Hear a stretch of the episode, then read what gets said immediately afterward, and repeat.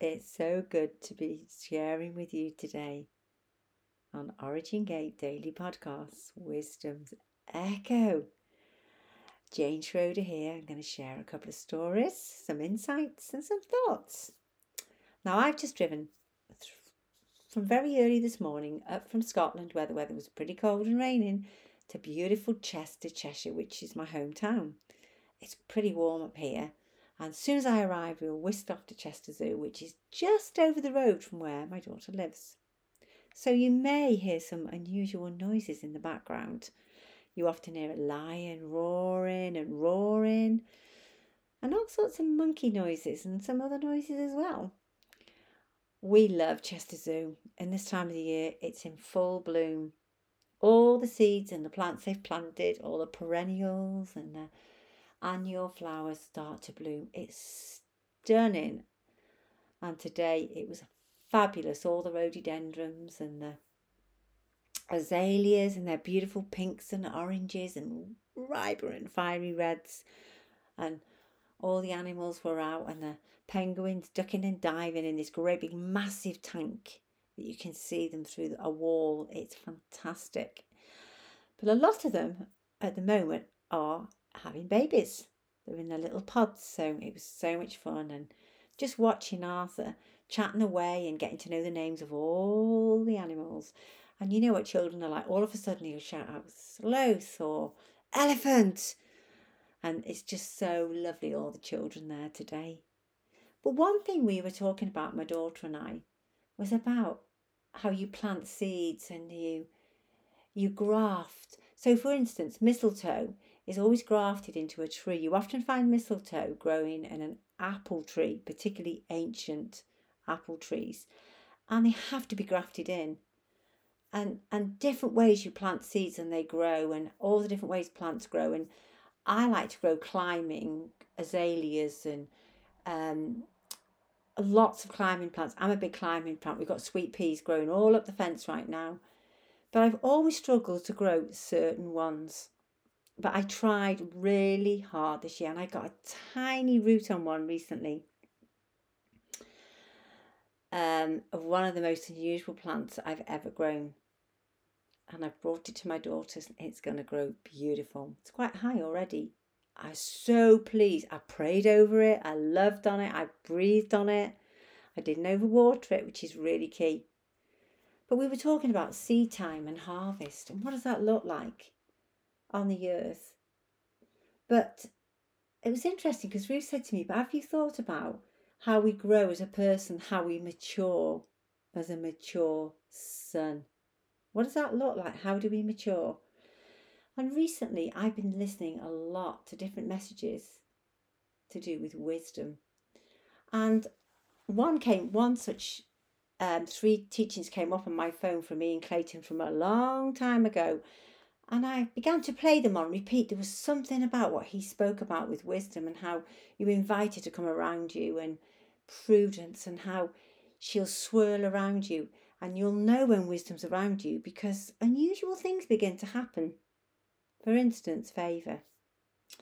So I decided not only was I going to pray this around myself, I've done this before, but this felt different. I was thinking about creation and maturing and summertime the warmth of the southern breezes. How all of a sudden I was only at my daughter's a week ago and I've, I've arrived and most of the plants need planting now out of the greenhouse into the ground. We'd already done half of them, but they've grown twice the size. And they've had some beautiful rain and oh, just to see what's beginning to grow. And we have things like beets in, beetroot, carrots we've never grown before. They're doing fantastic. Now, in Scotland, they wouldn't even be ready to go in the ground yet because it's so much cooler. But the difference is there, I can grow enough potatoes in my really small garden to feed three different families for five months.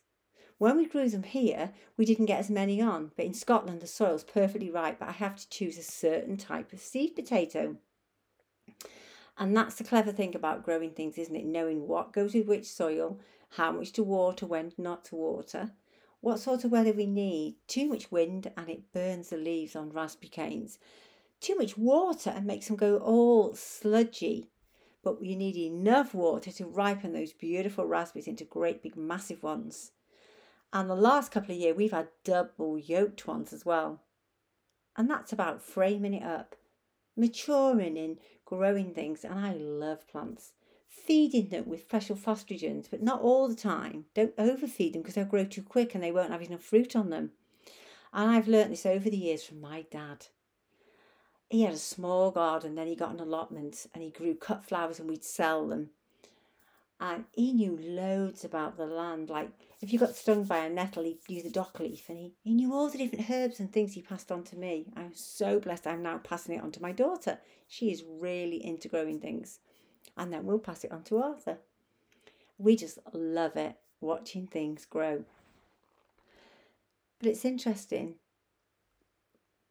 Wow, they all need essential things. They need wisdom how to grow them, when to plant them, right time, right season, what needs what, what needs different things, the nutrients. Wow, to grow. And also, we do we grow healthy food? Are we growing herbs that mix with? So we grow mint to go with the potatoes. We grow parsley to go in the salad with lemon, lemon juice with it too, and then all the feta cheese and the tomatoes, and we're growing tomatoes. This time we've branched out. We're not just doing small tomatoes, we're doing great big massive beef tomatoes. This is new for us. I used to grow them with my father, but I've never done them with my daughter. And we'll stuff them with rice and all different nice things with them. And we're doing peppers, not done those before. And I just want to honour my beautiful friend in Germany today, Regina, who sent me some incredible ideas and some seeds. And we're beginning to swap our ideas. And I think it's really good. My dad was always in a gardening club. And I think I might do that at some point. Gather all these different people that grow things. My friend recently, she split a tomato because they'd sold out of tomato plants. She thought oh, they're not going to grow. She split this, got all the seeds out of these tomatoes, left them to dry out on the window ledge. She watered them, stuck them in the ground, I cannot believe it. She has 40 tomato plants. I'm going to see them tomorrow. And, and we just go on like this. We just get excited about it. But are we excited about our growth? Are we excited about our maturity? Are we excited about when wisdom comes around us and blesses us? And we know wisdom's around us. Wow. And one such thing happened after listening to all these um, teachings of Mr. Clayton. Um, they were really ones he'd done a long time ago, and they just came on my phone. I must I bought them and downloaded them and forgot they were there. But one thing I discovered was this. It says in Proverbs 3 9, Honour the Lord from your wealth and from the first of all your produce. So your barns will be filled with plenty, and your vats will overflow with new wine. That's favour, isn't it?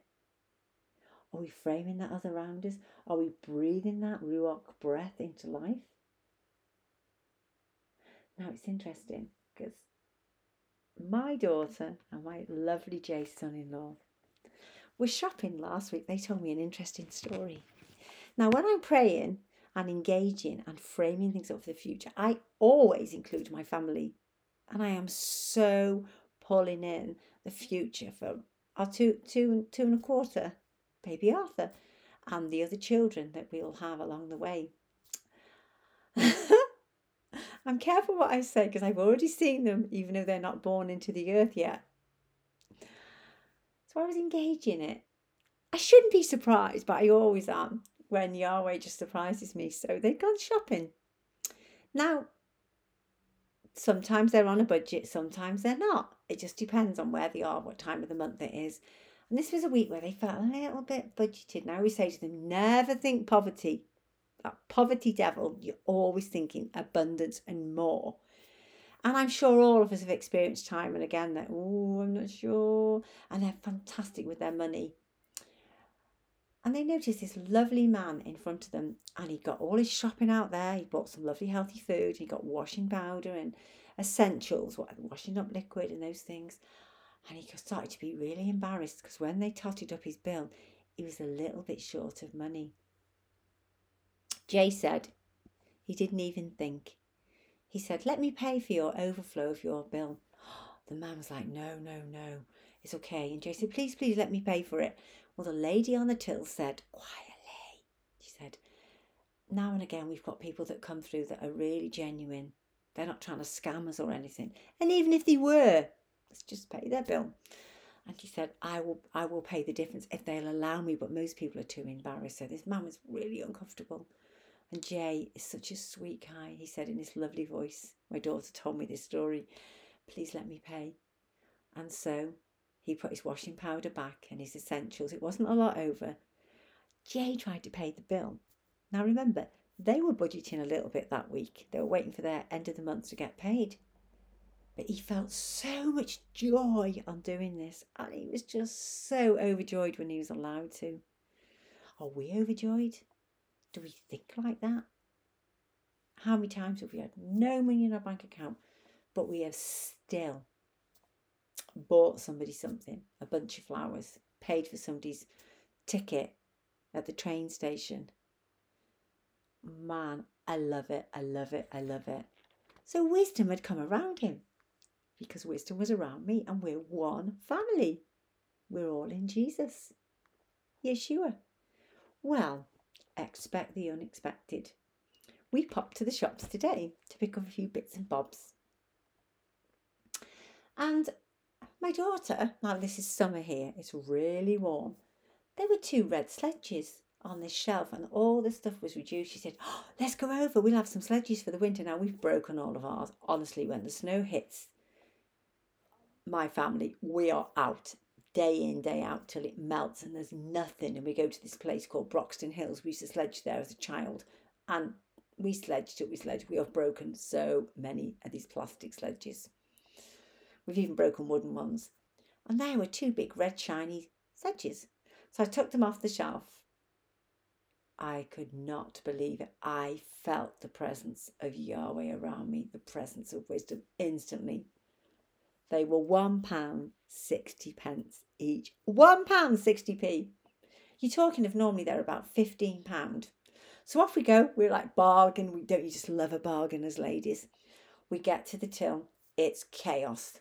This lovely lady's absolutely stressed out. I know her from when I lived in Chester. There's a man complaining about this. There's a guy stood in the alleyway. I just start to engage with wisdom I began to listen and remember what I'd learned as a mature son and what he had been reminding us of. He said things like, you know, go to the till and they only charge you for one instead of two. Be honest. Say to them there's two. Because we want to be squeaky clean before Yahweh, don't we? And to, to be blessed and to bless others. So we get to the till and she said, Oh, it's two for one pound sixty. I was just so we bought a proper sledge for the winter to go sledging snow in the snow, 80 pence each. We could not stop laughing. Well, it continued. Our loaf of bread of £1.50 was 50p. And the second loaf of bread was 50p, and we just couldn't stop laughing, me and my daughter, as we chuckled all the way home with these red sledges. And she couldn't wait for her husband to come home and say, Guess what? We got a bargain. Now we go outside and there's an elderly lady sat in the car. She is really old and she's smiling and she said, What are you going to do with those sledges? We said, Oh, might snow tomorrow. We had we had hailstones in Scotland last week on a boiling hot summer's day. Well, boiling hot, that's not truthful, on a warm summer's day. By the afternoon, I had a hat, coat, and scarf on, walking my dog round the harbour, and we had hailstones. So you never know, we might get snow tomorrow and go sledging. Don't you just love it? We just thank you, Yahweh. We thank you for Proverbs 3 9 that we honour you, Lord. We honour you from your wealth, from your wealth, from your abundance, from your honour, and from the first of, you, of our produce we give to you. So our barns will be filled with plenty. Your barns will be filled with plenty, and your vats will be overflowing with new wine and blessings and provision. We bless you, Yahweh, today, and we are so thankful and grateful. Hallelujah. Baruch atah. Shalom. Shalom.